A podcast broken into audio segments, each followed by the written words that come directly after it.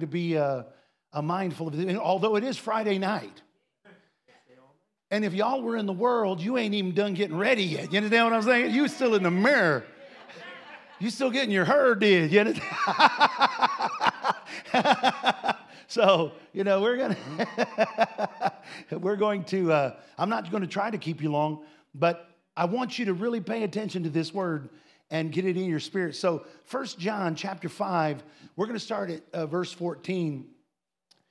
How many of you want to do God's will in your life? You want to fulfill God's will? How many of you want to fulfill the purpose for which God created you? You know, all of us know that God created us for... Now, you understand that, right? God created you for a purpose. In fact, that's the only reason why you were born. That's the only reason why you were born. You were born because God had something that he needed to do, and he created you in order to get it done. So every one of us, before we were born, God had something that he needed fulfilled. And he was like, well, you know, like Adam, he's like, I got to get this done, so I'm going to make me an Anna to get it done. So he constructed Anna. She was born, and he outfitted her with what was necessary for her to fulfill his purpose. Now, you know, you say, well, what if Anna never got born again? What if she never got saved? How would she be able to fulfill her purpose? That's the thing, is that that's why we preach the gospel to people. That's why we preach the gospel of the kingdom. So people will, the gospel of salvation, so people will get born again, so that they can finally come into that place where they can get a revelation of the purpose for which they were called. So if God called you for a purpose, if God created you to function in his purpose, he also then has prepared and put an anointing upon your life to get it done. In other words, God's giving you the touch of his spirit. God didn't expect you to fulfill his purpose in the strength of your might. Amen. We're incapable. You are incapable of fulfilling God's plan without immersion in the Spirit. And so God wants you to be immersed in the Spirit, because that's how you're going to get it done. Many people have difficulty figuring out, number one, what God's will is for their life, the purpose for which they were created. And more importantly, even if they do know what God has called them to do, what his will and what his purpose is for their life, many people never realize or see manifested in their life those things that they discover that God wanted them to do, or that the purpose for which God created. And most of you that are in this building today, most of you probably have an idea of what God's purpose is for your life. You just don't know how you're going to get it done. And so God gave me a word for y'all. Now, listen, if I fall out under the power before this is all over with and just get drunk in the Spirit, you'll just have to come back tomorrow. Amen. But anyway, First John, and I believe me, the potential is there. Glory to God. Amen. So 1 John chapter 5, verse 14 and 15. I may have read this scripture to our bunch here the past couple of Sundays, but I want you to see this. Look what it says. This is, and I'm reading this in the Amplified, so if it comes across loud, it's because it's Amplified. Can you change that up there, Marissa? Amplified? All right, wonderful. And it's going to read a little bit different because this isn't the Amplified Classic, but it says this. This is the remarkable degree of confidence which we as believers are entitled to have before him. So there's according to the Amplified, there's a remarkable degree of confidence that we as believers are entitled to walk in. Amen. You know what the old timers used to call it? Blessed assurance. Yeah. Blessed assurance. Amen. Yeah. Amen. They used to sing about it. Blessed assurance, Jesus is mine. Amen. Glory to God. So there's this remarkable degree, a supernatural confidence, which we as believers are entitled to have before him, that if we ask anything, so what is that confidence? That if we ask anything according to his will, that is consistent with his plan and purpose. You see? Now, notice that it clarifies what this means. That if we ask anything Oh my gosh. According, I don't feel like I'm going to make it through this.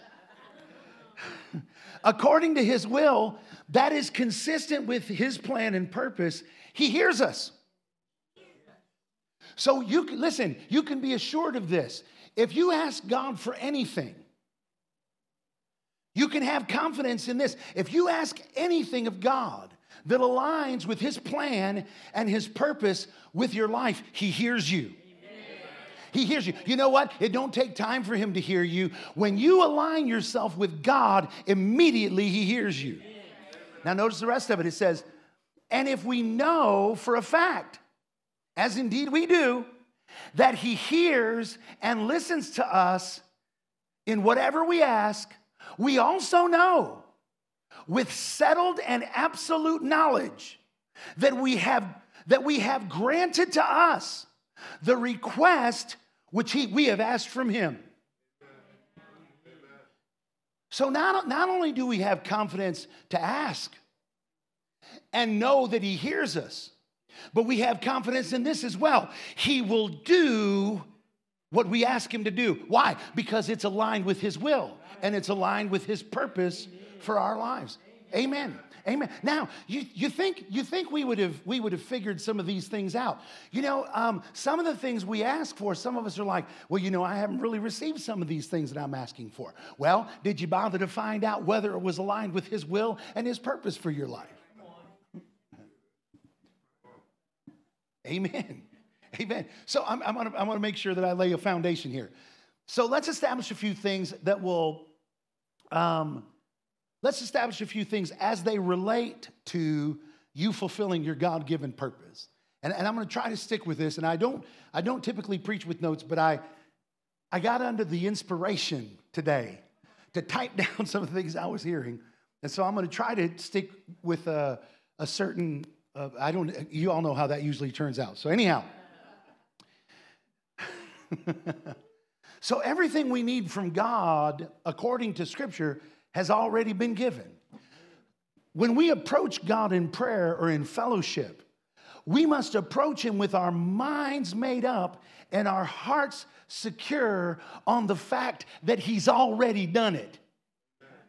Now, I know some of you are like, what do you mean he's already done it? So let's look at another scripture. Revelation chapter 13, verse 8. Revelation chapter 13, verse 8. We'll read this in the King James, I think. I didn't put down here what version it was, but anyway, 13:8 says, and all that, now I want you to hear this because this is an example of what I'm talking about. Say this with me, say, everything that I have need of, God's already taken care of it. Say this with me, say, everything that he's called me to do, he already settled it in heaven.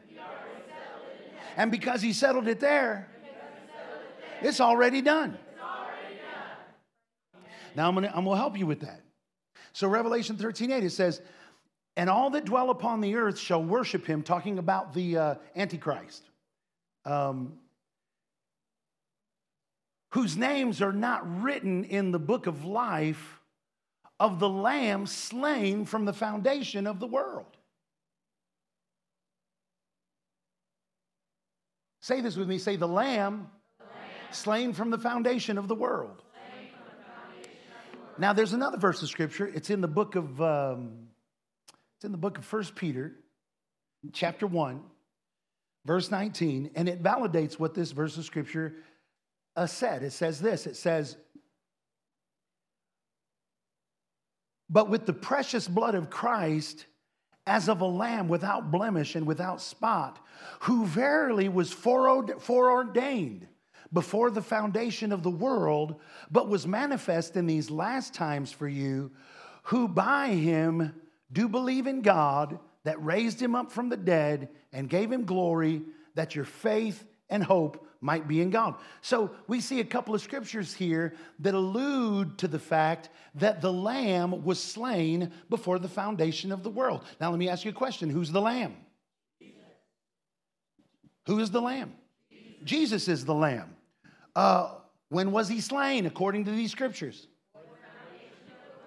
before the foundation of the world. Some people say, well, he was slain 2,000 years ago. No, according to Scripture, he was slain before the foundation of the world. In other words, God, you know, God, before Jesus ever came to earth and before we ever existed, God saw through the portals of time because he's omniscient, he's all-knowing. And he knew that one day his son would have to lay down his life for his creation. Right. Amen. And so the lamb was slain before the foundation. I'm going to give you another example of what I'm talking about. Jesus. The Bible says that Jesus went and I didn't write the scripture down, but it says this. It says that Jesus went and he cast out spirits with his word, and he healed all manner of diseases. And then it says this. This is in one of the Gospels, and I believe it's in the book of Matthew. Then it says this. It says, so that it might be fulfilled that which was spoken by the prophets. He bore our sicknesses and carried our disease. Now, let me ask you a question. Say this with me, he bore our sicknesses, and he carried our diseases. Now, have you ever thought about this? He had not yet bore sickness or carried disease, but he was already healing sick people. Well, I know some of you looking at me like, well, how can that be? Well, because he was crucified before the foundations of the earth. Right. See, we operate in the realm of time. God operates in the realm of faith. Listen, I'm about to mess with you all today. We operate in the realm of time. Listen, I'm about to reveal a truth to y'all. A lot of the reason why God's people... Oh, I'm going to get the cart in front of the horse if I go here, Pastor Gary. A lot of the reason why God's people never enter into their calling, they never fulfill their purpose, is because they're trying to fulfill their purpose according to time. Right. Bound by the constraints of time, functioning under the bondage of time. But God is not a time God. God is a faith God. God didn't tell us to walk by times, to walk by seasons. God told us to live and to walk by faith. Amen. So I'm kind of revealing my hand here and showing you the direction I'm going. So let me show you another verse of Scripture. It says in Ephesians chapter 1, and I'll just read this to you. You can go there if you want to, but Ephesians 1, and I would write some of this stuff down if I was you. Verses 3 through 5, it says, blessed and worthy of praise be the God and Father of our Lord Jesus Christ, who has blessed us with every spiritual blessing in heavenly realms in Christ, just as in his love he chose us in Christ, actually selected us for himself as his own before the foundation of the world, so that we would be holy. That is, consecrated, set apart for him, purpose-driven, and blameless in his sight in love. Amen. So, who are the chosen? When, then, were you chosen? If you were chosen before the foundation of the world, then when did he supply everything you needed to fulfill his purpose in... Come on now. Say this with me. Say, it's already done. It's already done. And see, that's what we as God's people, and this isn't even my message. I'm just laying the foundation so you understand where we're going. Because these are things that I know that people that are part of Winter Church, we're aware of these things, I think, for the most part. Sometimes we forget them because when you go through life, you know what life does? Life will bring circumstances that will come and try to drag you out of the realm of faith and get you operating in the natural realm and try to keep you from realizing the things that God has prepared for you that love him. Amen. Praise God. That means everything's done. So if everything's already done, we can't say God's going to do it. Come on. You know what? You've got to eliminate this out of your vocabulary. Well, God's going to heal me. Come on now. Well, you know, God's going to supply all of my need according to his riches and glory. One of these days, I'm going to go into the ministry. Man, I'm going to be anointed. God's going to anoint me to heal the sick. No, God ain't going to do anything of the sort. If it ain't already done, amen, amen. We can't say God's going to do it because if we do, we get out of alignment with him. We get out of alignment with the truth. We have to be careful not to get out of alignment with God. Let me give you an example when it comes to healing. For 1 Peter chapter 2, verse 24, you will recognize this verse of Scripture. I'm going to read it to you in the Amplified.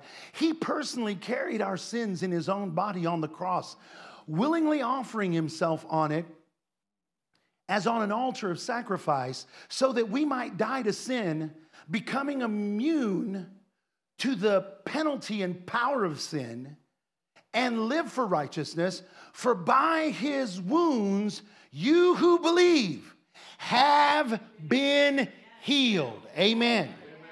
You know what? You're not going to get healed. You are already healed. Amen. It's already done. Amen. Amen. That's already settled in heaven. So some of you say, well, you know, I've gone through. Pastor Zig, I'm going through difficulties in my physical body. You know, right now my wife, she's going through some difficulties where she gets some pain in her arm. You know what we're saying? We're not saying, well, God's going to heal her. Amen. Any day now, the Lord's going to heal her. No, God's not going to heal her. The healing's already been supplied and provided. Amen. What we're doing is we're getting over there in the realm of faith that will take what was already purchased and supplied and provided by God already before the foundation of the world and open up a door in this natural realm by faith to bring it to pass in the natural, to cause it to be made manifested in the natural. Now, I hope I'm not. Is everybody still with me? So, some people are like, I ain't with you. It's going on the app. Listen to it 3 times. You'll start to capture it here in a minute. We've got to get together with God, church. We've got to, you know what? Instead of us believing the things that we see and the things that we feel and the things people tell us, we've got to begin to believe what God says about us. We've got to begin to believe what he says. We have to align with what God has done for us. Amen. Book of Amos chapter 3, verse 3 says, can two walk together except they be agreed? That's a lot of the reason why we're not seeing God do all these things that we've been believing him for in ministry. And I just want to talk about in ministry, because you know what? God has called this generation to carry the fire of revival to the 4 corners of this earth. Are y'all hearing me today? You know what? God, we would get prophecies in the 80s. And of course, they lined up with Scripture. But one of the prophecies that that I remember hearing, not only did I give it, I think maybe the first person I may have heard declare this was a lady by the name of Billye Brim. And Billye Brim, I'd never even heard of her. I thought it was a man. I was a teenager, and someone says, "Man, well, let's go hear Billye Brim." I'm like, "Oh yeah, I can't wait to hear him." They just laughed at me, you know. I wasn't very. I didn't know nothing. I didn't speak Christianese. I didn't hang around Christian people. This was early in my walk with the Lord. Maybe a year after I got born again, Billye Brim was coming to our church. And so they didn't tell me nothing. They just wanted to see the look of shock on my face when Billye Brim walked in, and it was a woman. But Billye Brim had been on a 40-day fast. I mean, she had really put herself out there and set herself apart to seek the Lord for those meetings. And so I remember standing there, and we were in worship and praise. And as praise and worship was winding down, I had my eyes closed and my hands up in the air. And all of a sudden, I became aware of God's presence on my right side. I remember the outer part of my hand went numb and tingly, and then that numb and tingly. Have you ever felt numb and tingly when the Holy Ghost came on you? That numb and tingly feeling just kind of started to move across my body. I was like, "Whoo!" And then you could almost hear like a crackle go across the crowd, like when you lay down under a blanket that's been just got it out of the dryer. One of them fuzzy blankets, you know, them kind of your grandma used to put on you, and You get under there and that static, you can hear it, crack and pop and whatever. It sounded like that happened all through the crowd. Well, when the power of God hit me like that, I opened up my eyes. You know what had happened? Billye Brim had walked in the room. I'd never experienced anything like that before or after. Billye Brim walked in the room, and the fire of God came on me. Listen, I wasn't even thinking about that's not a man. You know what I was thinking? I was thinking, how am I going to get her to lay hands on me? Amen. Because the fire of God was on her. The fire of God was on her. Well, she got up. She was thin. She was thin because she'd been on a 40-day fast. And so she said this. She said, Lord's given me something to tell y'all. And one of the words that she gave was this. The last day generation is going to be a demonstration generation. It's going to be a generation of people that see the miraculous manifested through their hands. God's going to raise up his people to do signs and wonders. And then she tied it in with the scripture. It said, they that do know their God shall be mighty and do exploits. Amen. And so she tied it in. She said, generations have met God, but there have been very few people that have gotten to know God. And the generation that's coming is going to get to know God. And when they get to know their God, they're going to be mighty and they're going to do miracles in the name of Jesus. And see, that's what I'm talking about today. I'm not talking about knowing about God. I'm not talking about having a form of godliness and denying the power thereof. What I'm talking about is I'm talking about a people that will align themselves with God, that will align themselves with his word, that will refuse to accept anything less than what God said to them. Are you hearing me today? Listen, I know that there are challenges in this world, but God has given us a word. He's given us a whole book full of promises, amen, and they are yes, and they are amen, and they are for you, and they are for me. Listen, there's no reason why every single one of you shouldn't leave this place with a renewed fire and with a renewed zeal for God, with a fresh anointing upon your life to fulfill his purpose, amen. You know why? You were created for it, amen. God ain't trying to figure out whether to use you or not. It was settled before the foundations of the world. Glory to God.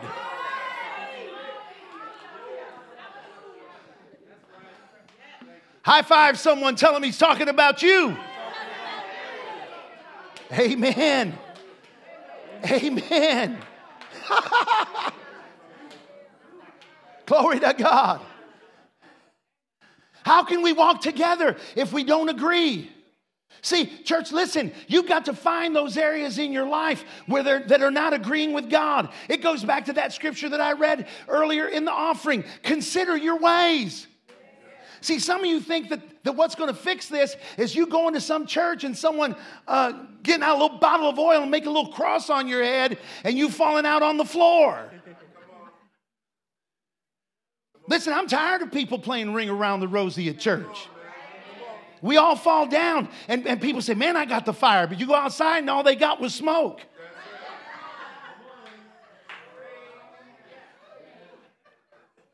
Anybody know what I'm talking about?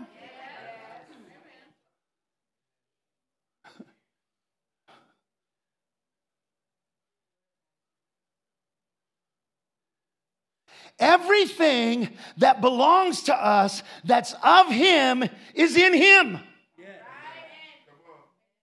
Yes. Did you hear what I just... You need to write that statement down because that's a prophetic word for you. Amen. Everything that belongs to us that's of him is in him. You're not going to find it anywhere else but in him. Some of you are just going to church and you're not going to God. You're not going to find it in church.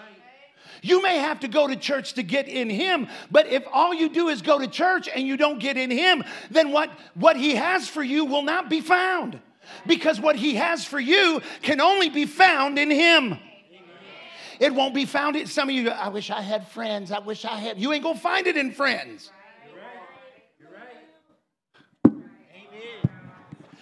I wish I could be happy. You know what? Here's the deal. If all you get is happiness, then you're not going to find it there. Because what he has for you is not going to be found in happiness. That's not to say that we as Christians shouldn't be happy. If you, some of you know what I'm talking about there, amen? But we won't expound upon that today.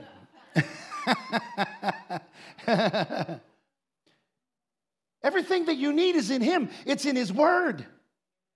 And we as believers have access to it by faith. That's how we access the things of the kingdom, is by faith. So I'm gonna help you with this, with faith. God saw, before you were ever born, God saw every problem that you would ever face, and He came up with a solution for you to access in Him by faith. God's already created a way. If you're broke, God's already created a path for you out of brokenness. If you're sick, God's already made a way out of sickness. Amen. If you're brokenhearted, He's already made a way out. You say, how do you know, Brother Ziggy? Because the Bible says He came to heal the brokenhearted. He came to preach deliverance to the captive. He came to bring recovery of sight to the blind. He came to set at liberty those that are bruised, to declare the acceptable year of the Lord. Amen. That's what He was anointed for. So these are things that we can access by faith.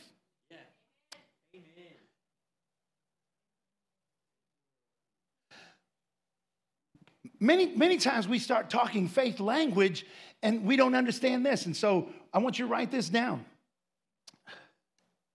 Once something is manifested, faith is no longer needed. Once something is manifested, faith is no longer needed. So the place where you're at necessitates faith because it has not yet been manifested. Now, you know what? Some of us, we want to hang out in the warm, buzzy, numb, tingly satisfaction of having seen some things manifested. But you know, the realm where God does miracles is not in the place where things are already manifested. It's the realm where faith is necessary. Amen. So faith is the assurance of what we don't see. Faith is the assurance of what we don't see. In other words, faith works on that realm that in the natural is invisible to us. You know what? If we're walking in faith, I say this all the time. I'm going to say it again. There's a thin line between faith and crazy. There's a thin line between faith and crazy. And guess what? You got to learn how to walk that line. If you're really walking in faith, people will think you're nuts. I'm going to tell some stories here. And it's not going, you know what? The people that think you're nuts are not going to be the people that are only acquainted with you. People that are only acquainted with you, they probably already thought you were nuts. But you know who's going to really think you're nuts? Your mom, your dad, your sister, your brother, your aunt, your uncle. The people that are the closest to you. And guess who's going to voice that guess who's going to voice that grievance the loudest? The ones that are closest to you. Many of them not realizing that the devil is trying to use them to rob you of the very thing that God created you for. Faith requires us to function by believing first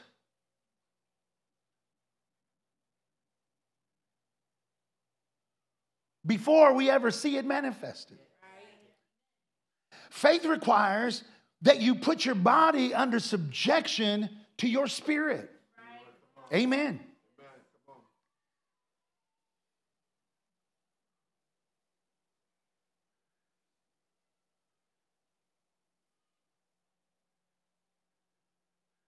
They're okay, I promise. There was a look and concern on some of you. Oh no, that's how they play. We teach them, we train them in battle at this church too. No, I'm just playing. I'm just kidding. Faith will require you to have to put your mind, your will, your emotions, your body, your soul under subjection to your spirit.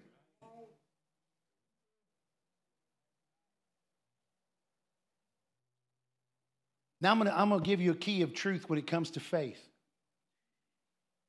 because a lot of people don't know this. Faith can only begin where the will of God is known. Right. If you don't know what God's will is, you can't exercise faith. Right. If you're unaware of what God's will is, you can't exercise faith, which is why you've got to know what he says. You've got to align yourself with him. Mark chapter 1, I'll give you an example of this. We'll start with verse 39. It says this, "And he preached in their synagogues throughout all Galilee and cast out devils." Verse 40, "And there came a leper to him, beseeching him and kneeling down to him and saying unto him, If thou wilt, thou canst make me clean. And Jesus, moved with compassion, put forth his hand and touched him, and saith unto him," what's he say to him? "I will. Be thou clean." And as soon as he had spoken, immediately the leprosy departed from him and he was cleansed. See, when you're going through difficulty, when you're going through trouble, when you're going through adversity, and you say something along these lines, "Well, God's just trying to teach me something." You ever heard anybody say that? You know, I got a diagnosis and the doctors say, you know, I got stage 3 cancer. You know, maybe the Lord's just trying to teach me something. You know, I went to work and they fired me and I lost my job and my house is in foreclosure and they're looking for my car to repossess it. But maybe God's just trying to teach me something. Listen, if you're talking that way, there is no faith present in you to bring you out of those circumstances. That's right. Because that's not faith. Those words are not words of faith. You've got to know that you and God are on the same side. God is not against you. He is for you. God didn't create you to fail. He created you to succeed. God didn't create you to grope around in the dark trying to figure out what you were going to do with your life. God intended for you to walk in his light and in his life and fulfill his purpose. He intended for you to be mighty and to do exploits. Amen.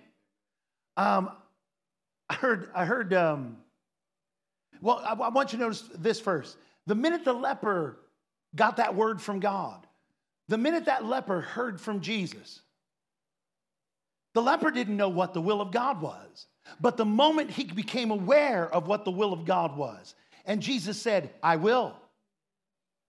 Would you heal me? Could you heal me? Would you do it?" He said, "I will." The minute he knew what the will of God was, he had access. At that moment, he had access to the miracle-working power of God. I heard Bill Winston say something that I thought was funny. You know, some people are like, "Well, you know, but the devil was, you know, God was using the devil to try to." Bill Winston said this. He said, "God's not trying to use the devil to teach you a lesson." He said, "The devil is self-employed." God don't use that. I like that. God don't use the devil. God don't use the devil. And the devil don't use God to do anything. They operate independently of one. You understand what I'm saying? They are not working together, church. They had worked together for a long time. So you got to get it out of your head that God is using the devil to teach you anything. God's not trying to teach you anything through what you're going through. God wants you to understand what his will is so that you can align yourself with him, so you can become, because when you know what his will is, then you have confidence that he hears you.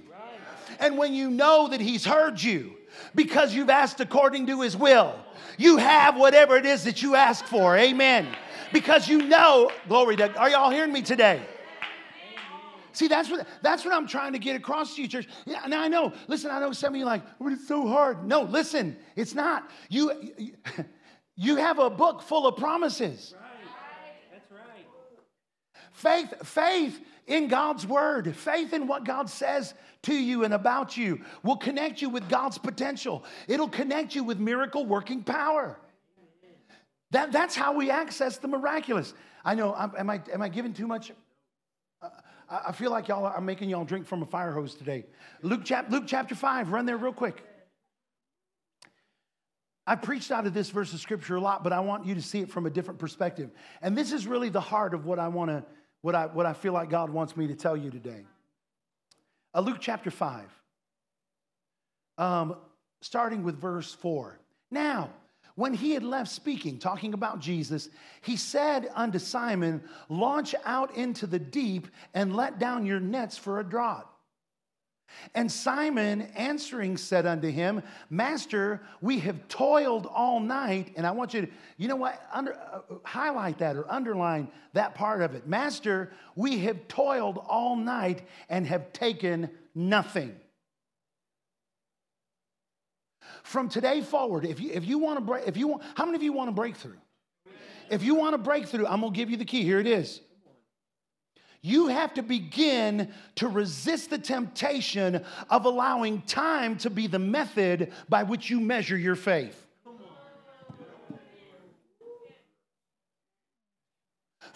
Amen.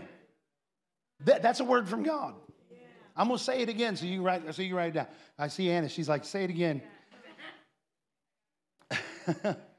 We have to, from today forward, we have to begin to resist the temptation of allowing time to be the method by which we measure our faith.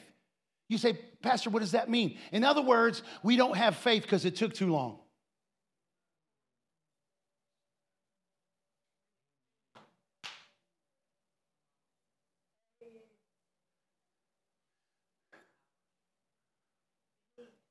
There's some other things there too, and we'll get into it here in a second. Time does not determine your faith. Amen. Faith determines your time.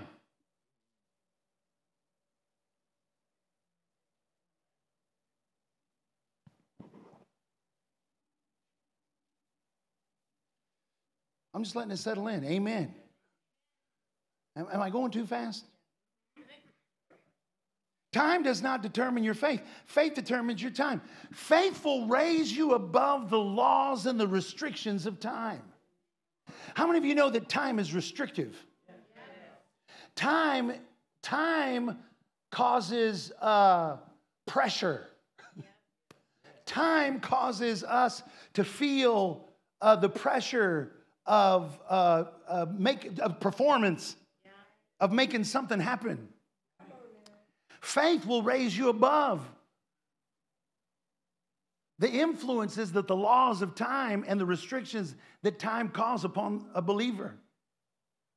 Because faith connects us with God's potential, we can accomplish in 1 hour what may take another person an entire year to accomplish. Glory to God. Glory to God.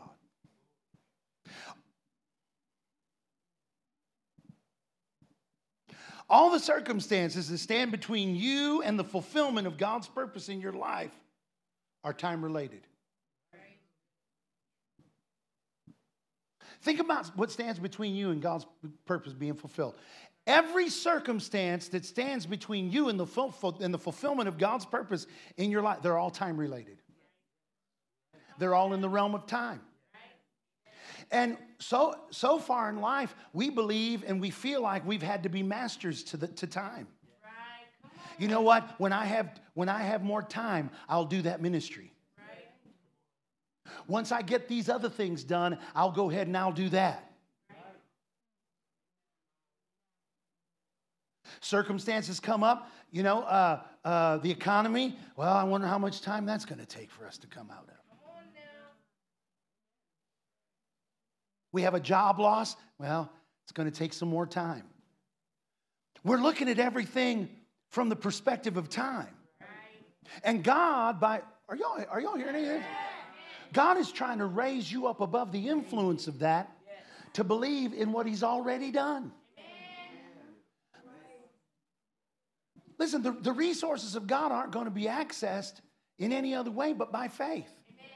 And faith is listen. Time is a very poor indicator about where you're at in your faith. Time is a very poor indicator of when God wants to bring these things to, and how he wants to bring these things to pass.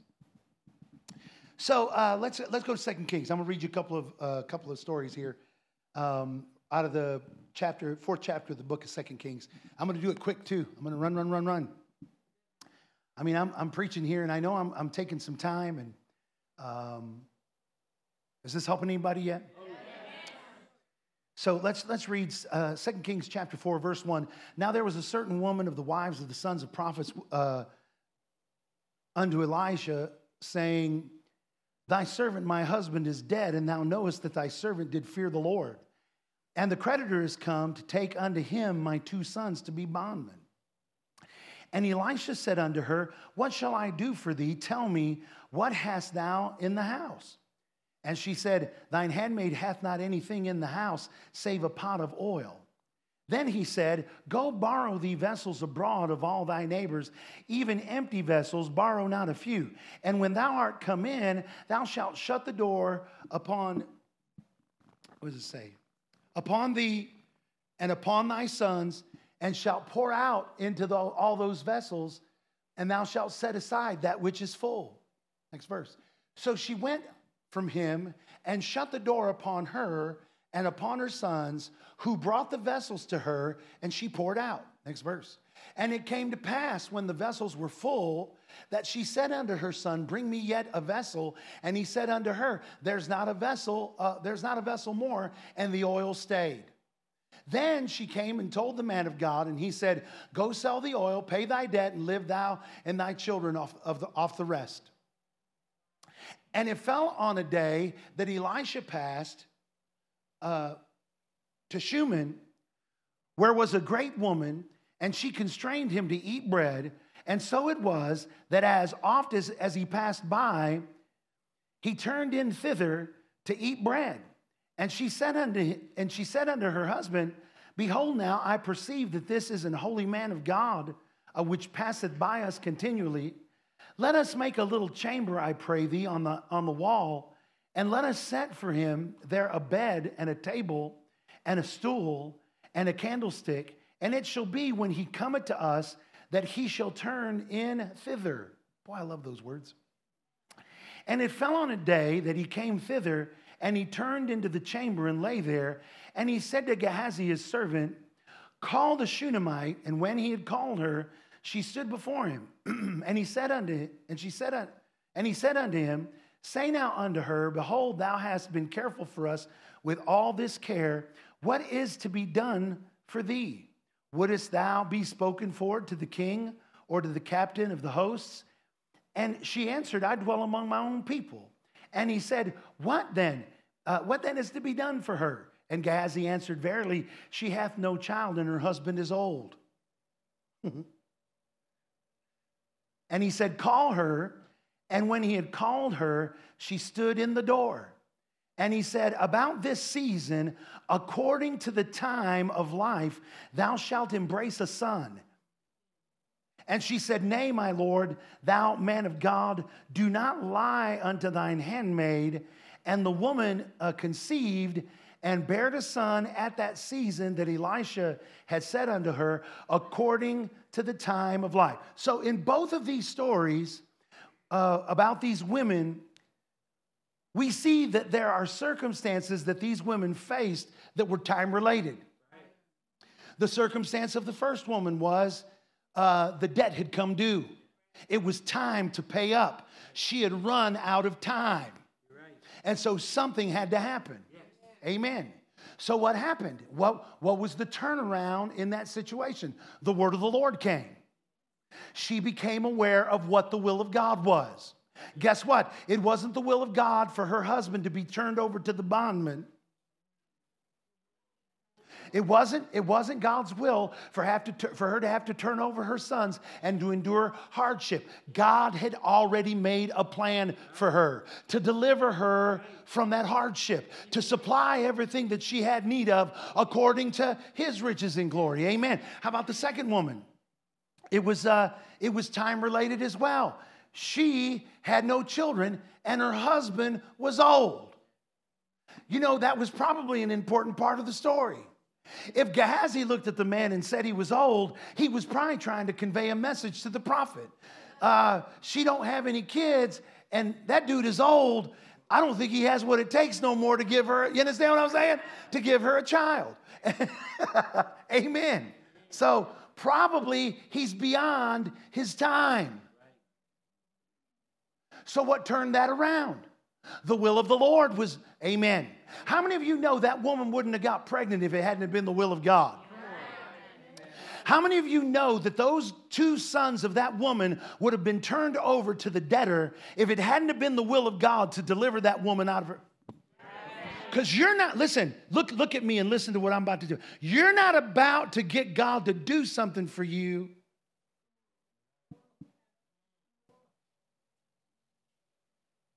when you're asking outside of his will. Now you say, but didn't Israel pray outside of the will of God and get a Saul? Yeah, but you know what God did before he gave them a Saul? He told them, don't do that. Right. Yeah. See, when you press into God, when you begin to tap into God by faith, and you begin to stand with him, he begins to reveal to you what his will and what his plan and what his design is for your life. He'll reveal it to you. Now listen, when you're outside of his presence, when you're away from standing in alignment with him, when you don't understand what his word says, or when you're not aware of what his word says, yeah, you're going to wonder. That's why we have to trust the word of God. That's why we have to exercise our faith in his word. That's why we have to be careful to do what the Bible says. In the book of Joshua 1:8, it says this, "This book of the law shall not depart out of thy mouth, but thou shalt meditate therein day and night, that thou mayest observe to do according to all that is written therein. For then thou shalt make thy way prosperous, and thou shalt have good success." Amen. Amen. Let me give you an example of what I'm talking about when it comes to fulfilling your purpose. I told you all earlier that God, he called me at a young age to the ministry. I got born again at the age of 15. At the age of 15, I began to seek the Lord with all of my heart. All I did for the first 3 or 4 months after I got born again is literally was pray and read the Bible. I had to go to school, so I went to school. But even in school, every moment that I could, I would be in the Word of God, digging into the scripture to find out what his word said about me. I didn't understand the love that he had. Listen, I didn't understand a lot of stuff back then. I still don't understand some things. And we're in the process. Amen. But I sought the face of God. And you know, the Bible says, ask and you'll receive. Seek and you'll find. Knock and the door will be opened unto you. Do you know why? You know why that is? Here's why. Because everyone that asks receives. That's what it says. And everyone that seeks finds. And everyone that knocks, the door is open to them. Amen. What a great promise. It doesn't say everyone that acts good. Everyone that does everything right. It's not what it says. It says if you ask, you can qualify for the blessing of God easier than qualifying for a credit card. Amen. Thank God. Some of you are like, thank God. Amen. But when God called me to the ministry, it was about 3 months after I got born again. I'd been praying. I was in my room, and the Spirit of God fell in my room, and my ceiling turned into a giant television screen, and I saw a vision of me ministering, preaching the gospel, ministering to people.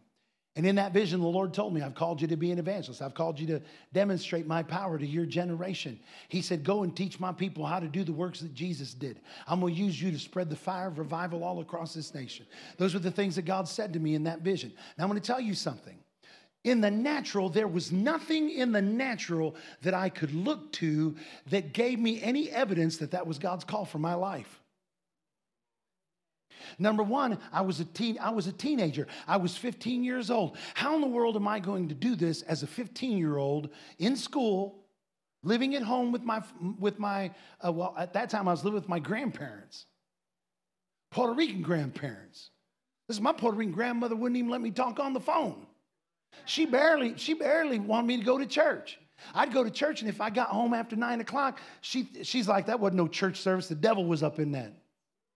Like, Grandma, we were praying. She's like, After 9 o'clock, you was praying to the devil. You know, that was her mentality. If you stayed out beyond a certain time, you know, it was evil. It didn't matter what you were doing.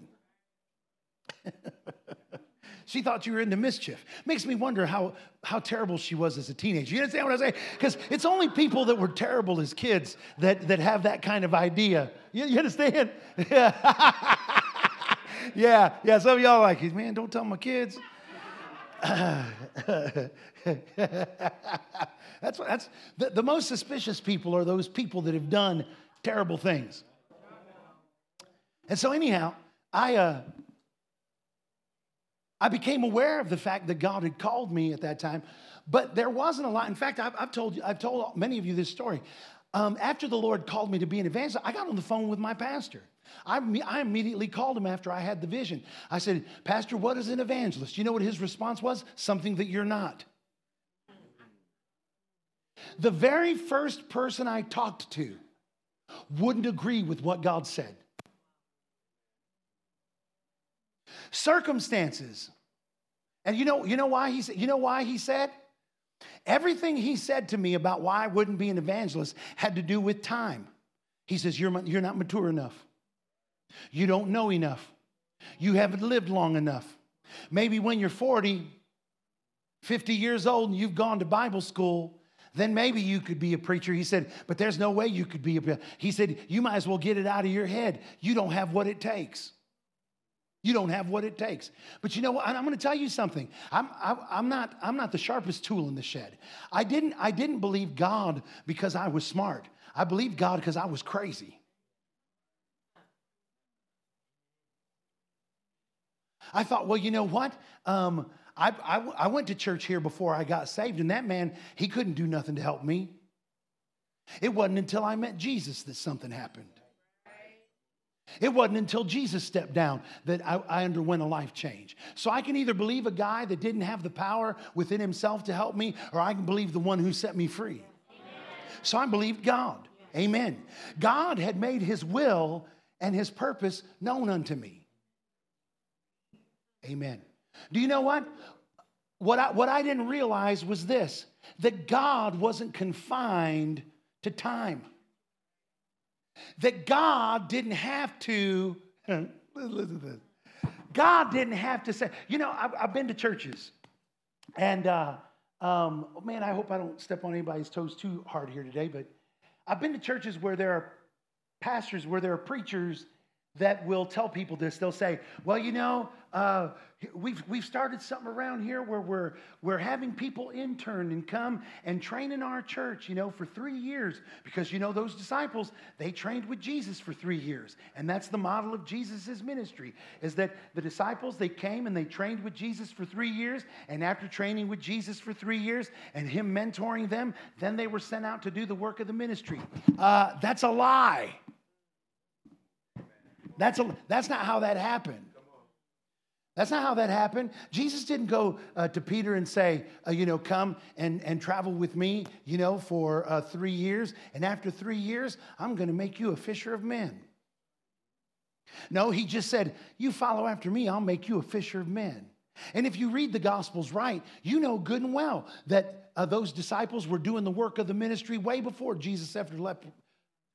Listen, they were green and wet behind the ears when Jesus sent them out to heal the sick, to cast out devils, to raise the dead, to cleanse the leper. I mean, these guys hadn't even been to Bible school. And he's telling them this, freely you've received, freely give. He wasn't dead yet, but he made his will known unto them. Are y'all hearing this today? Now, you know, I know some of y'all listen to my testimony, you listen to my story, and you say, you know, man, Pastor, you know, he is 15 and went into the ministry at 16. You know how that happened? That didn't happen because people were excited about my ministry, because people were just chomping at the bit to give me an opportunity to preach. Everywhere I turned, people were telling me why I couldn't be in the ministry, how I was too young to be in the ministry, how I didn't know enough to be. You know what they were telling me? You need to sit under this person for, a period of time. They know something. You can glean something from their ministry. I'd look at those folks' ministry. Yes, two or three weeks after I got born again, I was ministering healing to sick people. Right. Some of these people, I wasn't even sure they'd ever been to a hospital to minister to anybody who was sick. And they were telling me to go sit under their ministry. I wasn't seeing any evidence of the manifestation of the Spirit of God in their lives. They're like, you need to go sit under them. Anybody know what I'm talking about? You know the best thing I did, Carrie? The best thing I did was just go. To believe what God said about His will for my life and go. Did I know everything? Listen, did I know everything there was to know about ministry? No, I knew nothing. Was I ready to go into the ministry according to man? Absolutely not. Had I spent enough time in the Word of God? Heck no. But that isn't what we're supposed to... Amen. Amen. Amen. Amen. Do you know where God lives? God lives in the realm where miracles happen. Amen. God doesn't live in time. God doesn't live in time. God is not under the constraints and under the bondage of time. God lives in the realm of faith. Faith is the realm of the miraculous. Listen, if you're going to stand with God, then you're going to have to get into that realm of amen. But do you know what's in that realm?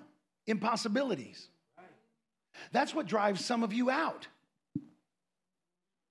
You start seeking after God and seeking after His will, and all of a sudden you're faced with a mountain.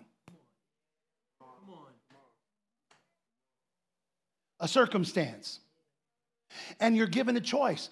Are you going to deal with this in the realm of time, or are you going to deal with this in the realm of faith? If you deal with it in the realm of time, you're going to be robbed of God's will and God's plan and God's design for you. Do you know what? If I had gone the way of time, I'm telling you right now, we wouldn't be here pastoring this church right now. We'd probably be in some dead old dry Assembly of God church, dead, twice dead, and plucked up by the roots. Talking about, we'd have a bunch of corpses in the chairs and talk about, oh, look how alive they are, just because we put some lipstick on them. Just because we put some perfume on them. And every now and again, we'd shove on them and look, ooh, look how alive they are. It's like those people you see sometimes on Facebook. They make like they caught a fish, and the thing is dead, so they're flopping it around, moving the tail. They're all like, ooh, ooh. And we got preachers saying that about, amen. Listen, that might have been me. In fact, I'm going to tell you right now, had I believed what men said, I'd have gone to some...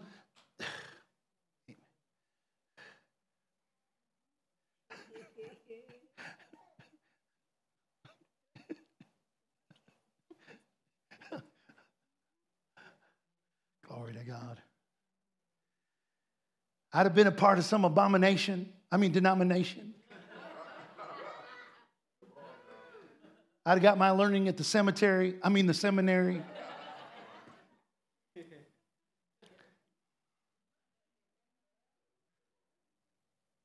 But it wasn't. Now, I'm not saying we shouldn't learn, but it wasn't the learning that brought success to the ministry.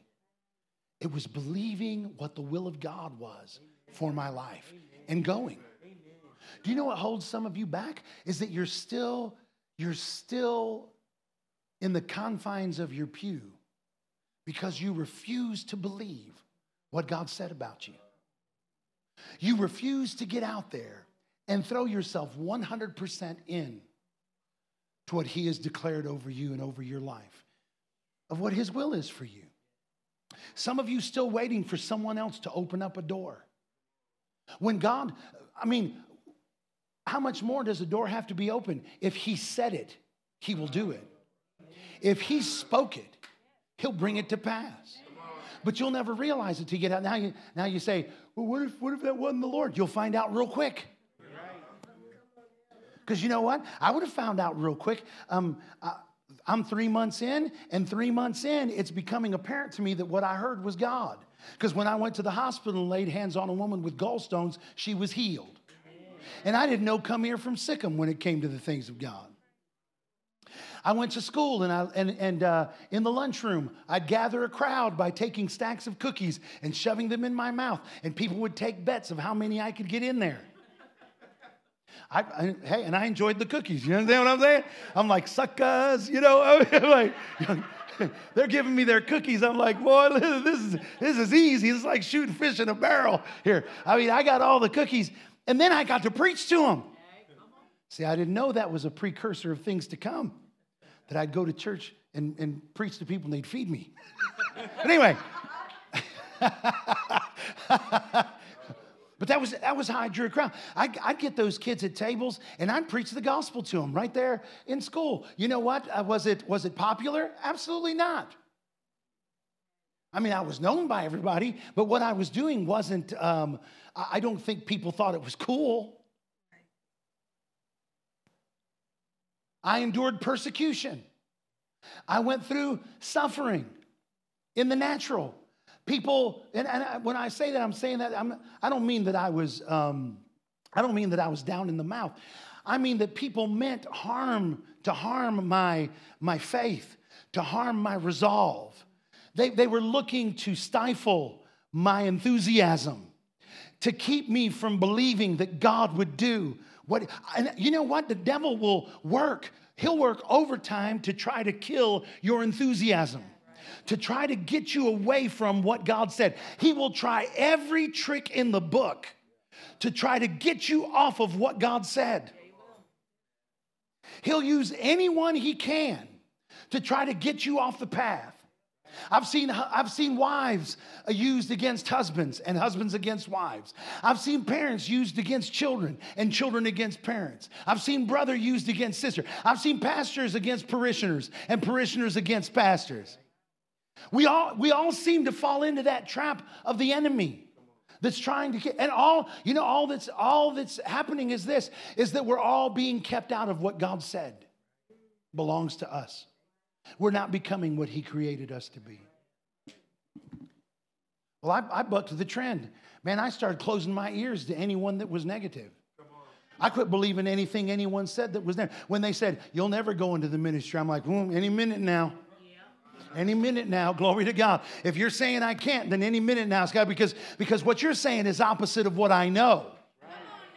See, this was settled before the foundations of the earth. See, what you're saying according to circumstance and according to time. But what I'm saying is according to His plan and according to His purpose and according to His will. And He's never failed. Amen. He's never failed, not one time. Everything He set out to do, He got it done. When He said it, He got it. Are y'all hearing me today? He will watch over His word to perform it. Amen. He will not one word will return void. Everything that He said will accomplish what He set it out to do. Listen, you've got to quit looking at time to determine where and whether your faith is working. And you've got to believe that faith works. I kept on. I just kept on. Praise God. Teacher, I'm going to quit because I've got more, but we're... Amen. I had a counselor at my school in Ohio. The dude got angry with me. Somehow or another, I got the wrong... We were supposed to enroll for the next year, and so I got an enrollment paper, but somehow or another, I got the one for special needs kids. I don't know, maybe someone was trying to harass me or something. But and back in Ohio, they call special ed.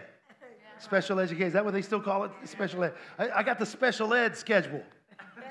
And I'm looking at these classes. I'm like, man, these are some good classes. Accounting, checkbook, maintenance and stuff. I'm like, man, wow, I'm going to give me some classes now. Boy, I started like home ec. I'm marking stuff. They're like, this is a class where you be having food and everything. So I'm marking all these good classes, Talisha. Have no idea I'm on the special ed deal. So I have a meeting with my counselor. Look at me. Eli, that haircut make him look a little bit like Mushmouth from Fat Albert. But that's all right. You look good. You look good. Look at him. Look at him trying to eat. No, Eli, I'm just playing, buddy. I love you.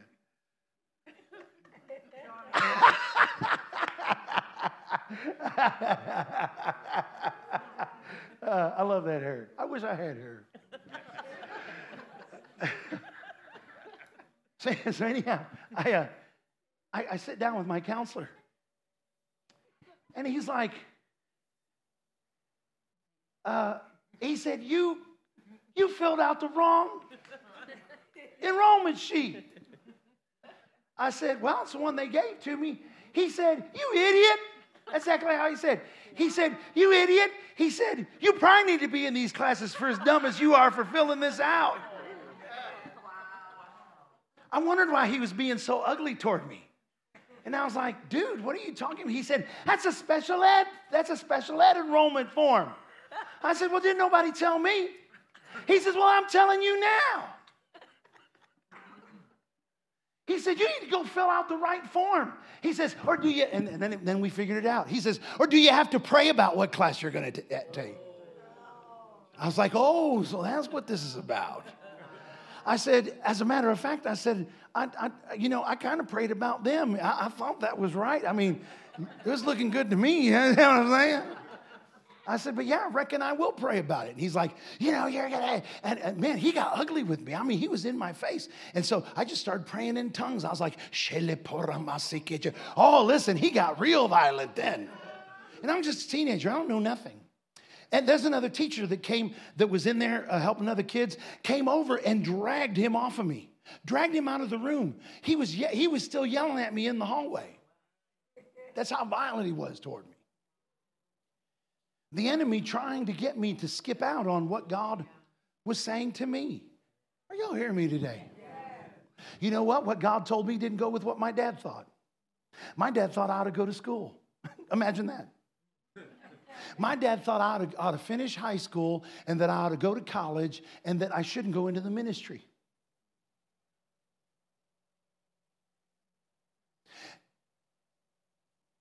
But I think I was in the 10th grade. I can't remember if I ever made it, but anyway.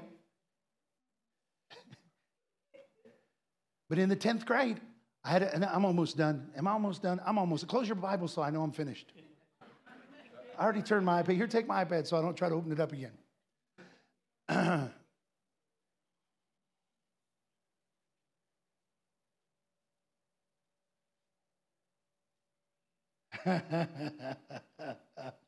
My dad had given me a brand new Firebird Trans Am. Brand spanking new body style, the old body style, 1983 Firebird Trans Am. Threw me the keys, drove it back and forth to school. Listen, nobody ever wanted to ride with me until I got a 1983 brand spanking new Pontiac Trans Am Firebird. Had the a flaming chicken on it.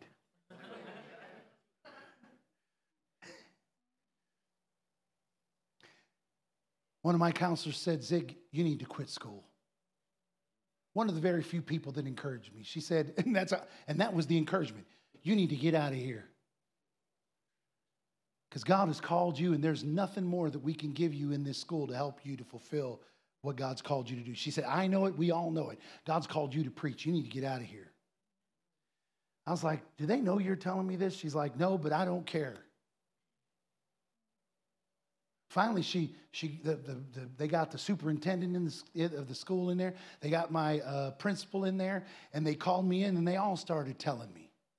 Well, the superintendent was mad because I had pastors that were calling the school trying to schedule meetings with me.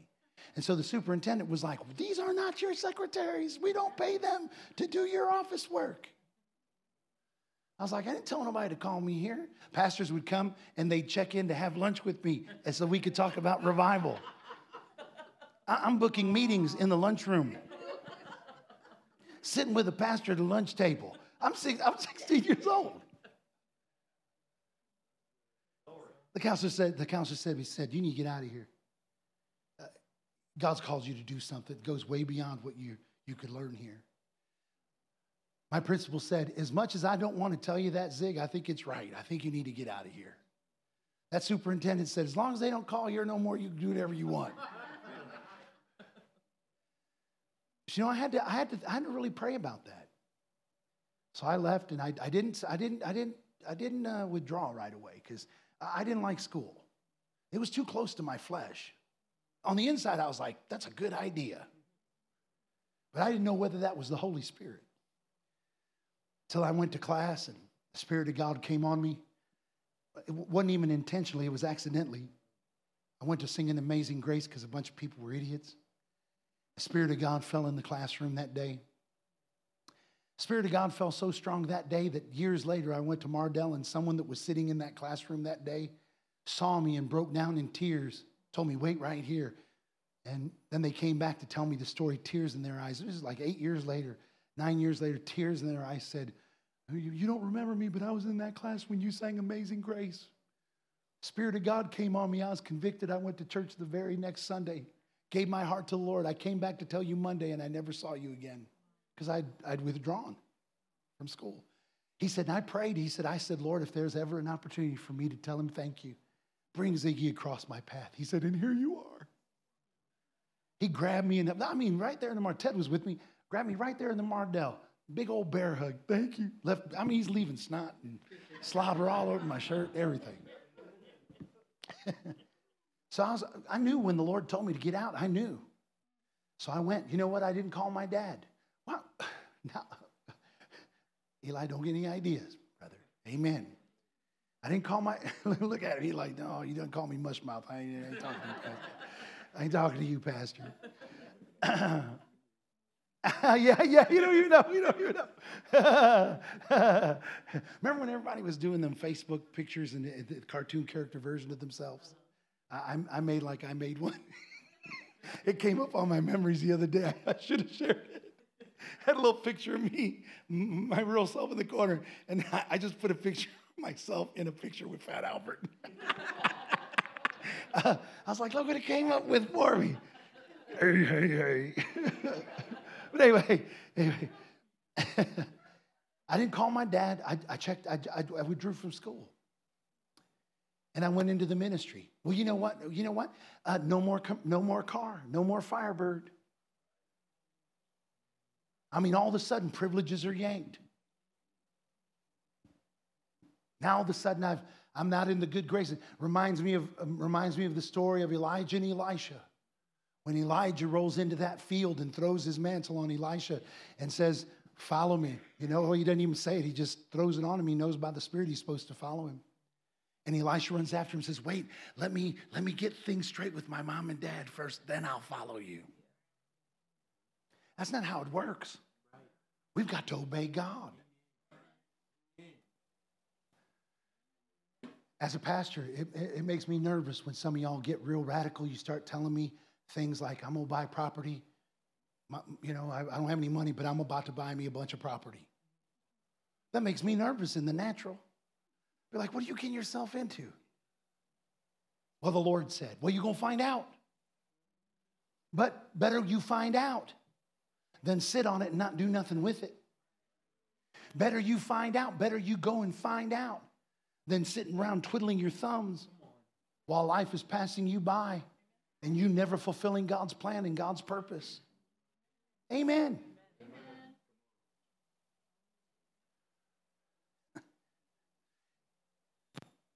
Well, here's the results. I've been in the ministry 38 years. 38 years, casting out devils, healing the sick, raising the dead, picking on children.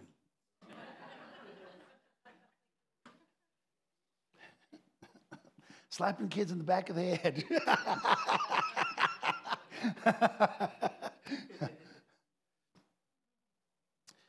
Read that in the book of, finish reading in the book of Luke where we started, chapter 5. Finish reading that. What happened after Peter was obedient to Jesus. You know, Peter was stuck in time. Jesus, that we toiled. He was stuck in time. We toiled all night. But once he got a word from Jesus, he said, nevertheless, at thy word. What was the result of him being obedient? Well, they had a net-breaking, boat-sinking load of fish. Not only did it break their nets and try to sink their boat, but the Bible says that other people came and tried to help them, and it almost sank their boats. Right. See, when you get out there and you do what God said, he will send you a net-breaking, boat-sinking load. Yeah. Now, let me ask you a question. Think about this. That catch, just think about that catch. How long would it have taken them in time to catch that many fish?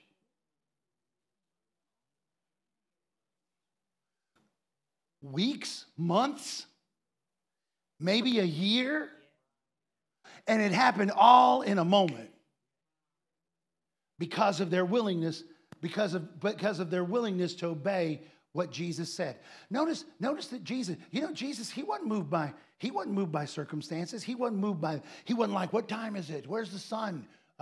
What's the barometric pressure? You know, that's what fishermen think about. What color have they been biting on? What's the pH of the water? Where'd y'all catch them last? Who caught today and who didn't? If you did, where were they at? What were they doing? How are they? Are they staging? What are they doing here? You know, Jesus didn't ask around. He wasn't like, hey, what are they doing? No, Jesus didn't consider the time of day. He didn't consider the water temp. He didn't consider the barometric pressure. He didn't consider the moon phase. He didn't consider the water's pH. He didn't even consider what other professional fishermen. In fact, he ignored what Peter said, that I toiled all night and caught nothing. It didn't matter what circumstances said. It didn't matter what time said. God doesn't listen to time. God doesn't listen to circumstance. God don't care.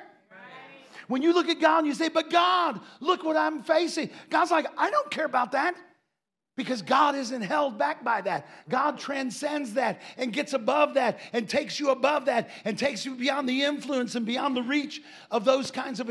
The enemy wants you to be bound in time.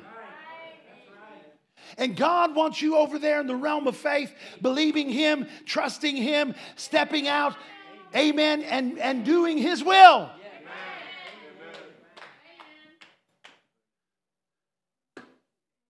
Glory. That woman with the oil, what was the... Listen, she had nothing but a pot of oil.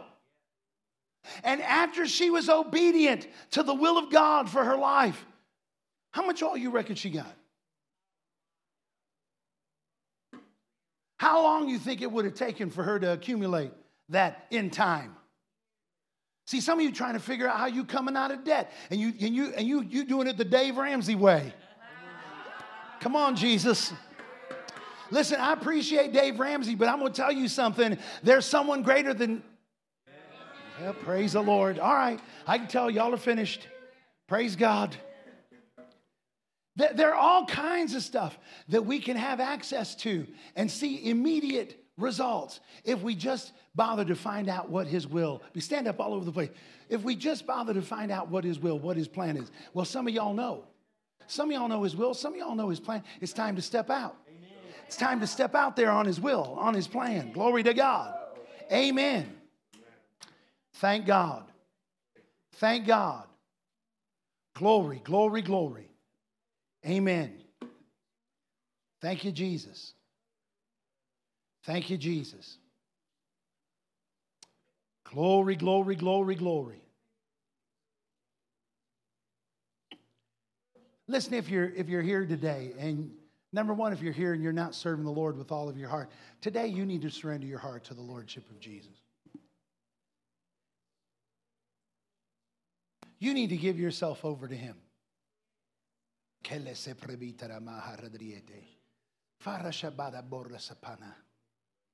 Forget about what the world says. Forget about what the devil says. You know what? Some of us, the words of our grandparents mean more to us than the Word of God. And as much as I love my grandmother and my grandfather, you know what? I can't go by what they say. I can't go by what they think. I've got to go by what the will of God is for my life.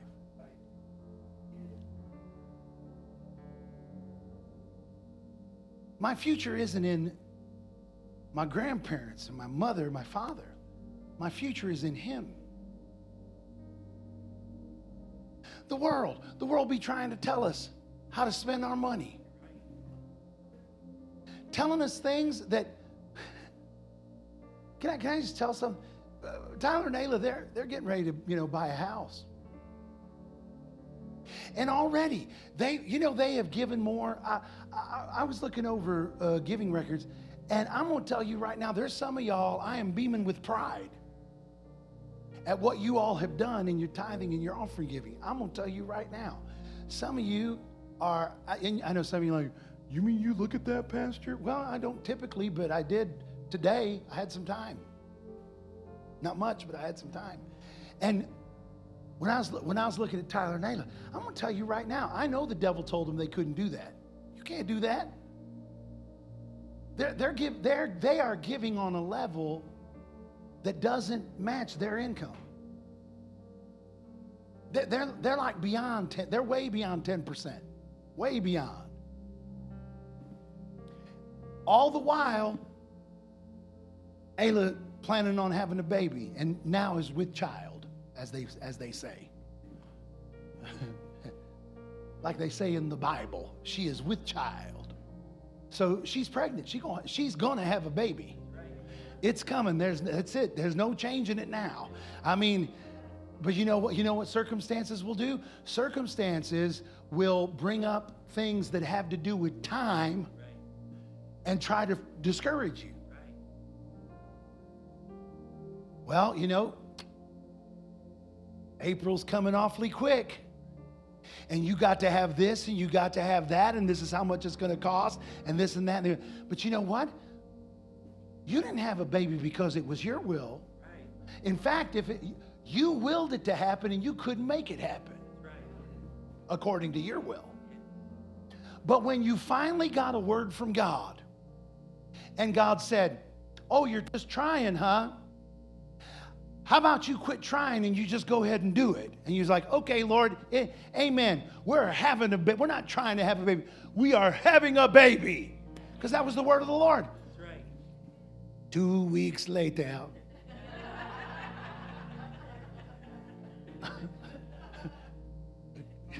That's from watching with him. Anyhow, one too many SpongeBob episodes. 2 weeks later, I'm getting a text with a pregnancy, picture of a pregnancy test. Awakened, by the way, at 6:30 a.m. I'm just trying to focus. I'm like, man, someone sent me a picture of something. I was hoping it wasn't a car because it looked awfully flat. And I was like, oh, man, somebody's a...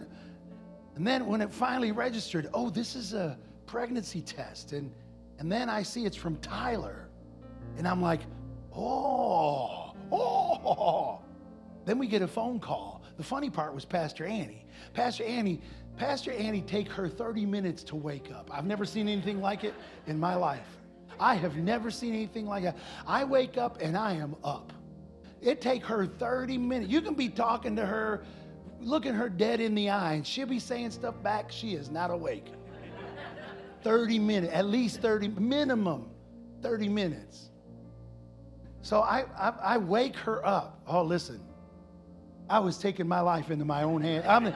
I did that for you, Tyler. I mean, it was, my life passed before my eyes before I even shook her. Yeah. I was like, "Baby," she's like, "Why?" And I held up that picture.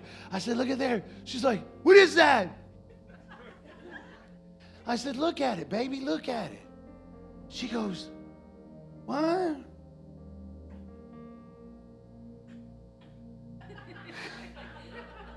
3 hours later. No.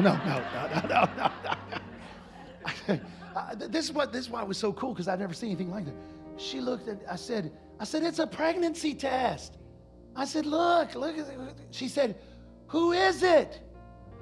And Tyler starts talking because he's on the phone. He says, yeah, it's me, and na na na. And she is still in a stupor. She's like, who is that? I was just glad she wasn't cussing. But amen. No. I was just playing. She wouldn't do that. She wouldn't do that. She might flip you off, but she wouldn't cuss. She would. No. No, she would. She would do that. So let's get back in the spirit. So Tyler says, hey, Thea. Man, when she heard his voice, her eyes got as big as manhole cover. It was like... It's like she didn't even stand up. It's like her body levitated out of the bed. I mean, she was like, ah! Boy, she was awake. I'm like, Tyler and Naylor need to have kids like every day. But see, that didn't work because you willed it. Right. That worked because it was His will. Right. You know, the Lord told him, get a house. You know what the world is saying? Oh, you're going to pay. But you know what God says? I supply everything that you have need of according to my riches and glory. Amen. See, the devil be like, ooh, look at interest rates. And you know what he's trying to do? He's trying to get them out of the realm of faith and into the realm of time. But here's the thing. All things are going to work together for your good. Amen.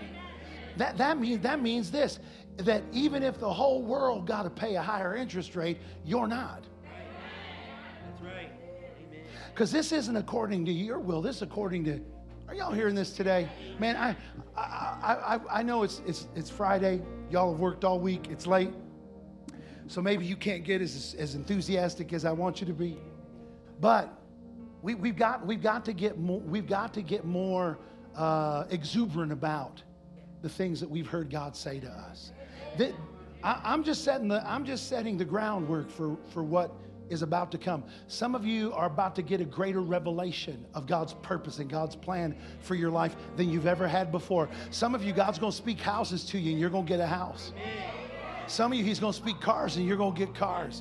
Some of you, He's going to speak to your business. You know what some people say? Some people say, well, it's going to take a few years to rebuild your credit. Listen, God don't work in time. God works in the area of the miraculous. Amen.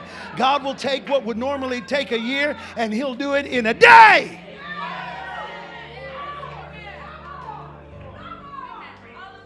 Oh, it'd take you too long to get. It'll take you forever to go into the ministry. Yeah, until God says it. And then when God says it, amen. Once God says it, it's already settled. If God told you, you know when it happened? If God told you, you know when it happened at the foundations of the earth. It's already done. All you got to do is work it out. Amen. All you got to do is get in there and get it done. Praise God. That's what I want to establish here, starting out these meetings. This is our word. We're taking it to the next level in the name of Jesus. Tell someone we're about to take it to the next level. I don't care. Devil can talk all kind of noise if he wants to. I'm not having it. Amen. I'm not listening to it. Glory to God. I'm going to believe what God said. I'm going to believe what God said. You know, at one time, the devil was telling Michael Salazar he couldn't have no plane. You know, that's what's powerful about this, is that once you get over there and you realize that God will give you something that everyone else believes is impossible, when He will do for you what He said He would do, and it's impossible and everybody else. Do you know how many people looked at him and laughed? Do you know how many people looked at him and said, man, you need to come down? Because that's how people are. You need to come down. Who do you think you are? And that's the way it'll always be. You know what keeps Michael out of the million flow? It's not his ability or lack thereof. because it's not his potential that's going to get him there. God wants him to function way above his potential. Michael's not going to get in the million flow because he's a good salesman. Listen, if he limits himself to that, he's limiting himself to circumstances. Then he starts limiting himself to time and to knowledge and to understanding and to wisdom. But when he leans into the Spirit, see, I had a dream that Michael had was holding it was maybe 2 or 3 contracts in his hand. It wasn't many, 2, maybe 3. And I may be telling too much. But I want to tell this because I think that these are the things that we have to do to help us. But he's holding 2 or 3, and he looked at me and he said, this $200 million worth of contracts, $200 million. I said, $200 million? He said, yep, $200 million. I sold $200 million of deals. I said, and I don't know nothing. I'm not in the roofing business. I'm not in the construction business. I don't even know what that means to someone. What that would mean to someone like Michael. I know there are costs involved. I know there are, expenditures and things like that that you have to put in to that dollar amount. So I looked at him in the dream and I said, well, is that a lot? Boy, that's exactly what he did in the dream. He laughed, lit up, and he says, yeah, it's a lot. He says, yes, it's a lot. He said, I'm in the million flow. You know what? I shouted with him. You know what? Michael ain't going to the million flow because of his intelligence or his learning or the Salazar name. It's none of that. Thank God for all of that, but it ain't none of that that's going to do it. You know why it's going to do it? Because it's the will. Because God ordained it and established it at the foundation of the earth. God created him to carry wealth, to be a distributor of wealth, to do his will with money, and God's going to give it to him because that's what God said. Just like he gave you an airplane because he said it. You know what? Now, let me just take the airplane as an example. Now that you've had an airplane, now it's nothing in your mind to say, now it's not even a battle. Now it's not even a struggle. Now you're like, hey, time to move on up. Closing next week on a new airplane. Bigger, better, faster, more expensive. Amen. Are y'all hearing me?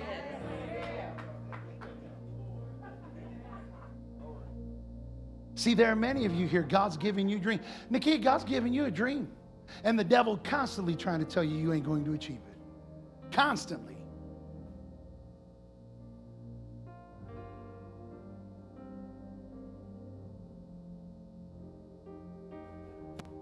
I'm giving you this word because this is our time. It's our season. Other people have had their season. Some people have had their season, and their season has come, and it is gone. And some of us have celebrated them, and we have praised God with them, and we have worshiped with those others that have inherited their blessing. But guess what? The will is being read. And your name is being read out of that will. And some of you are about to come. Now listen, your name is read. God tells you what's yours, but you're gonna have to own it. You're gonna have to jump out there in faith. That's what faith is. Faith is not what you see in the natural. Faith is what you see and call done by the Spirit. Faith assures you it's finished before the foundations of the earth. Praise God. Now, Father, I thank you for your word. I thank you for your people. I thank you, Lord, for what you're saying to us.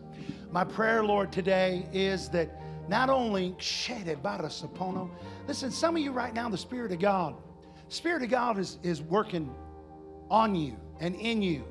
You sense the Holy Ghost right now, because God's trying to release something to you. I want you to get out of your chair. If you sense the presence of God working on you right now, if you sense the Holy Ghost, get out of your chair. Come stand up here right now. Come quick. I need helpers. Come stand. I'm going to lay hands on you and pray for you. I don't know about anybody else this week, but every chance I get, I'm going to lay my hands on you and pray. And I'm going to turn loose of what the Spirit of God. Woo! Shelehoya. Borosopona mon sendin in Masia. Fire.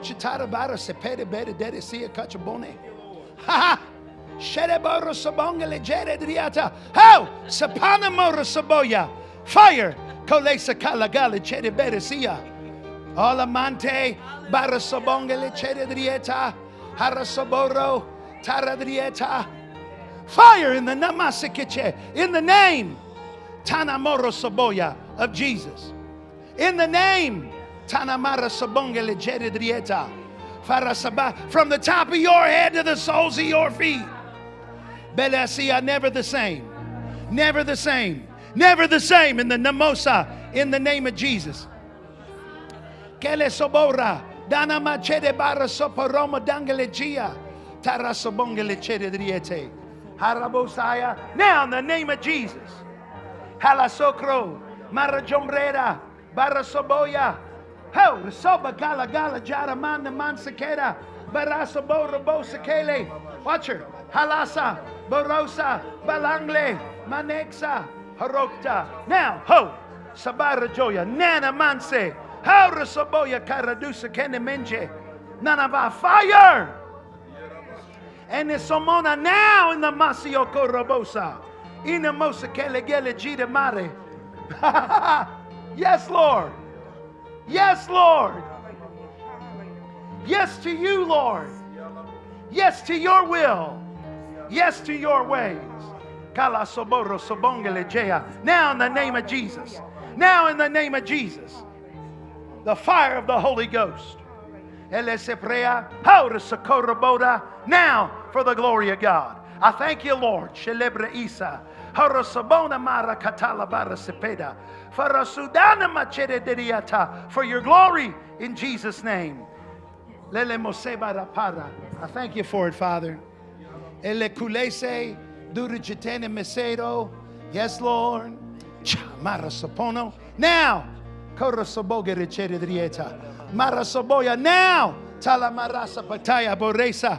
Ho, ho, ho.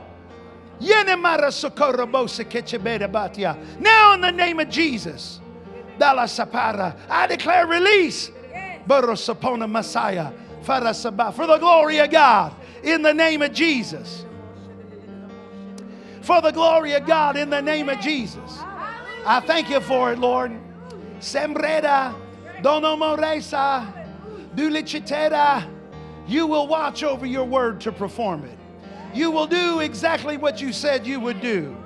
Enesambrana. Not one word will drop to the ground without it being fulfilled in the name of Jesus. I thank you for it, Lord, in Jesus' name. Now in the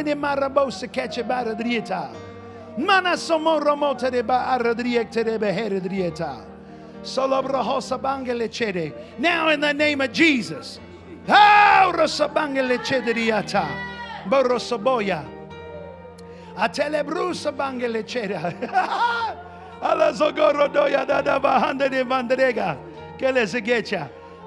Lord, for Brandon. I thank you, Lord, for what you're releasing to him. In the name of Jesus, we thank you for it, Father. We thank you, God, for your glory and for your goodness. We thank you, Lord, for the anointing.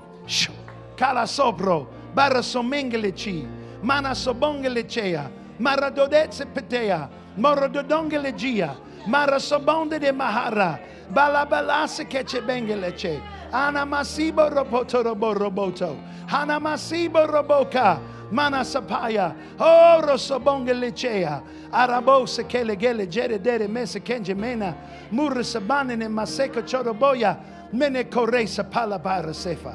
Hu, ha ha, sheredorosabongelechea, hele kriete. Come on, let's lift our hands and shout unto God. Thank you, Lord. Thank you, Lord. Thank you, Lord. Thank you, Lord. Thank you, Lord. Thank you, Lord. Now, faith has a certain action.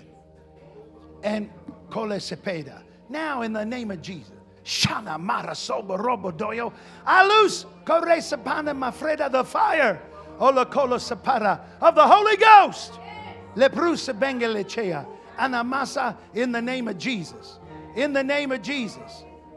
I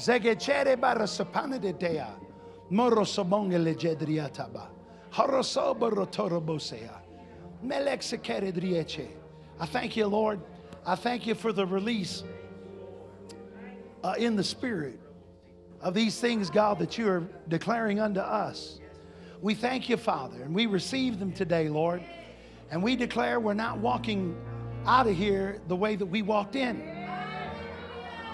We thank you, Lord, that as we leave this building today, we leave here with a greater measure of assurance, with a greater measure of certainty, with a greater measure, the Lord says, that many of you leaving out of here today, with a new zeal and a new fire. He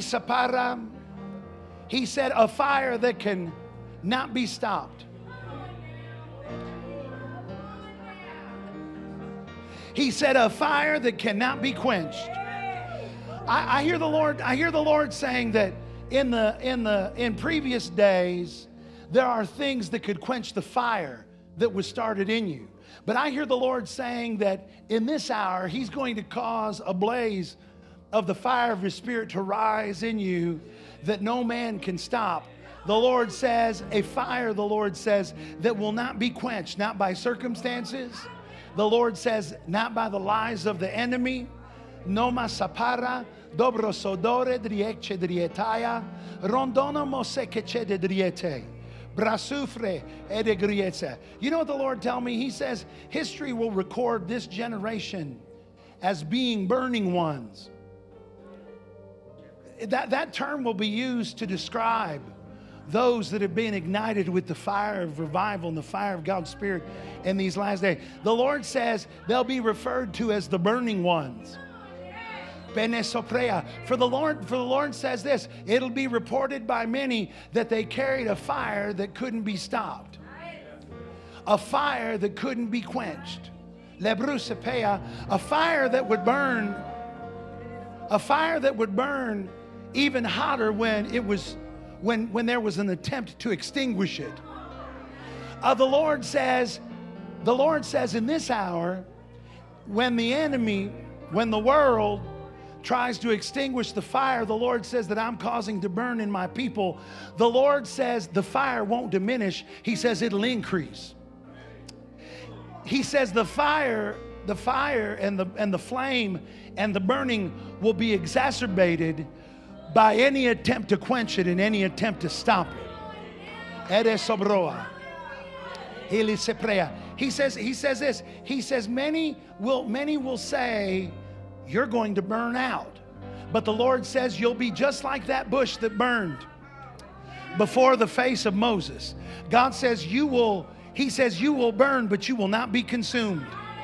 The Lord says you will burn. He says, but you will not burn out. You will not be consumed. God says, oh, you will. He said, you will be my burning ones. He says, because I will cause you to burn with the fire of my Spirit and with the flames of revival. He says, and those flames, he says, have been ignited this night. Koresa, in the name of Jesus. So, Lord, we receive it. We receive it in the name of Jesus. Korasaba, burn in me, Lord. Burn in me. Korosabara, for the glory of God. In the name of Jesus. In the name of Jesus. Telebrehesta. Shererorobo robota. Shoramaramantarabarato roboya. Woo! Ha ha ha! Yes! Shh! Marasoya, dulekele chene mandene masebeya. Glory, glory. Ele se prena mandene maredriata. Glory. Amen. Amen.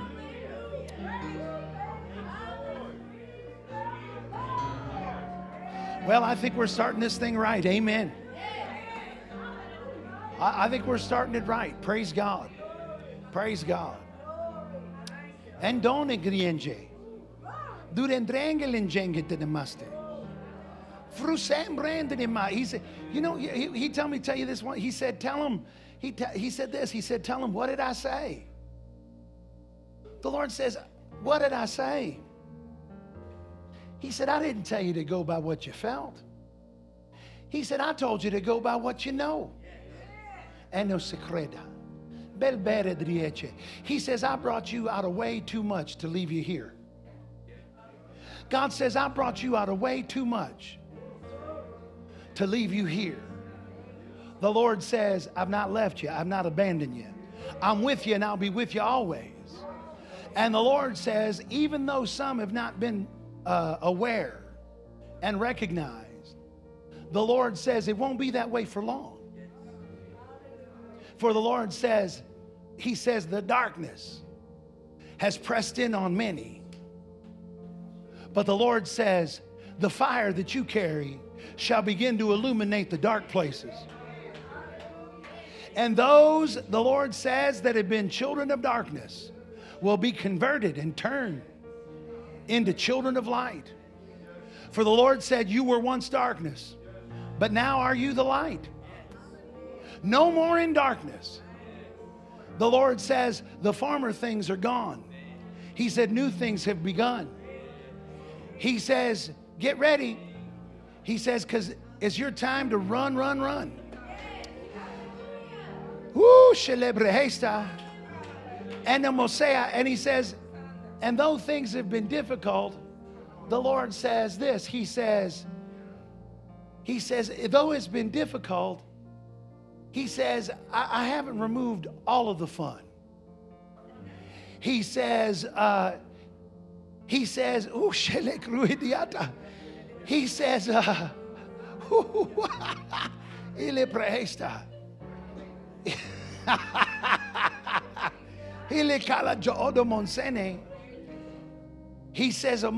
my glory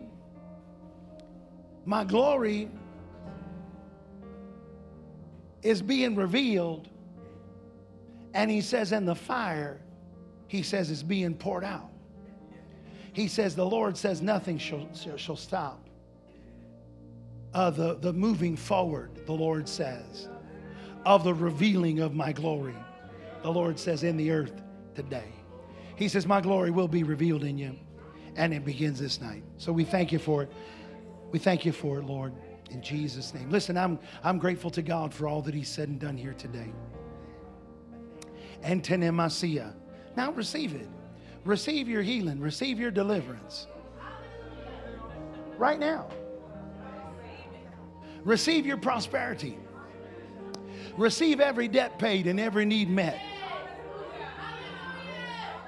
Receive every blessing. Receive it now in the name of Jesus. Everything. Everything. You're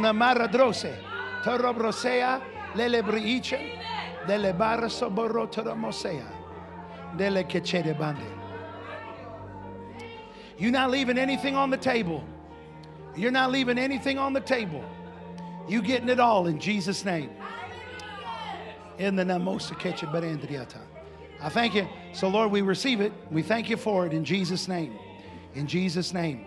All right. Well, I'm not going to prolong this and keep us going here. I know that some of you, you're in his presence, and so I don't want you to be in a hurry. I want you to continue to allow his spirit to work in you.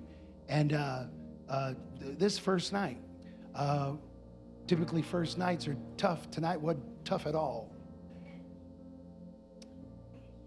Listen, God's setting the momentum here in these services. So I want you to be in prayer tomorrow. Come back tomorrow with expectation. Let's believe God as we gather here tomorrow. That not only is he going to meet us here, he's going to beat us here.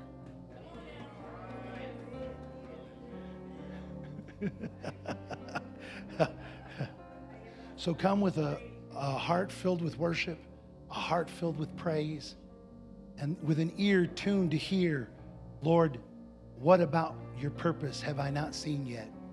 Tell me, Lord, I'll believe it. I'll exercise faith in it. And I'll bring it out of that spirit realm into the natural by faith in Jesus' name. Amen. Listen, I love you. I appreciate you. I thank God for you. Pastor Kerry, I'm so glad you came today. I love you, brother. I appreciate you. And so grateful to God for every one of you. So you can hang out here as long as you want, or you can go in his presence. Before you leave, love someone because you do. Tomorrow night, 7 o'clock, we're back here together. I know it's at 7 o'clock, but it'll be all right. You'll make it. You'll be all right. I'll be ministering again tomorrow. And then on Sunday morning, Sunday night, Brother Andrew from Nigeria is coming, and he'll be here Sunday and Monday, Sunday morning, Sunday night, Monday night, and then Benagiri from Queen City, Texas. Listen, you don't want to miss any of these guys. You don't want to miss these guys. You say, what's so special about these fellas? Well, they hang out with Jesus. You know, Ben's one of two pastors that I know that God has used to pastor a revival. Most churches, they go through trouble, they go through struggles, even after they've had revival. In fact, some of them will have more trouble after revival when the evangelist leaves. But Ben, he's had three or four extended revival meetings in his church, all of which I was a part of. One of them, it was me and several others. The rest of them have just been me and him. And every one of them, his church remains in revival because God has taught him how to maintain and how to grow in that atmosphere of revival. He'll be a blessing to you, I'm telling you. He's kind of spooky, amen. I like him. So let's all come with expectation for the rest of this time. I promise you, it gets gooder and gooder and better and better the more immersed you get. So I love you. I appreciate you. I will see you here tomorrow, 7 o'clock, in Jesus' name. Amen.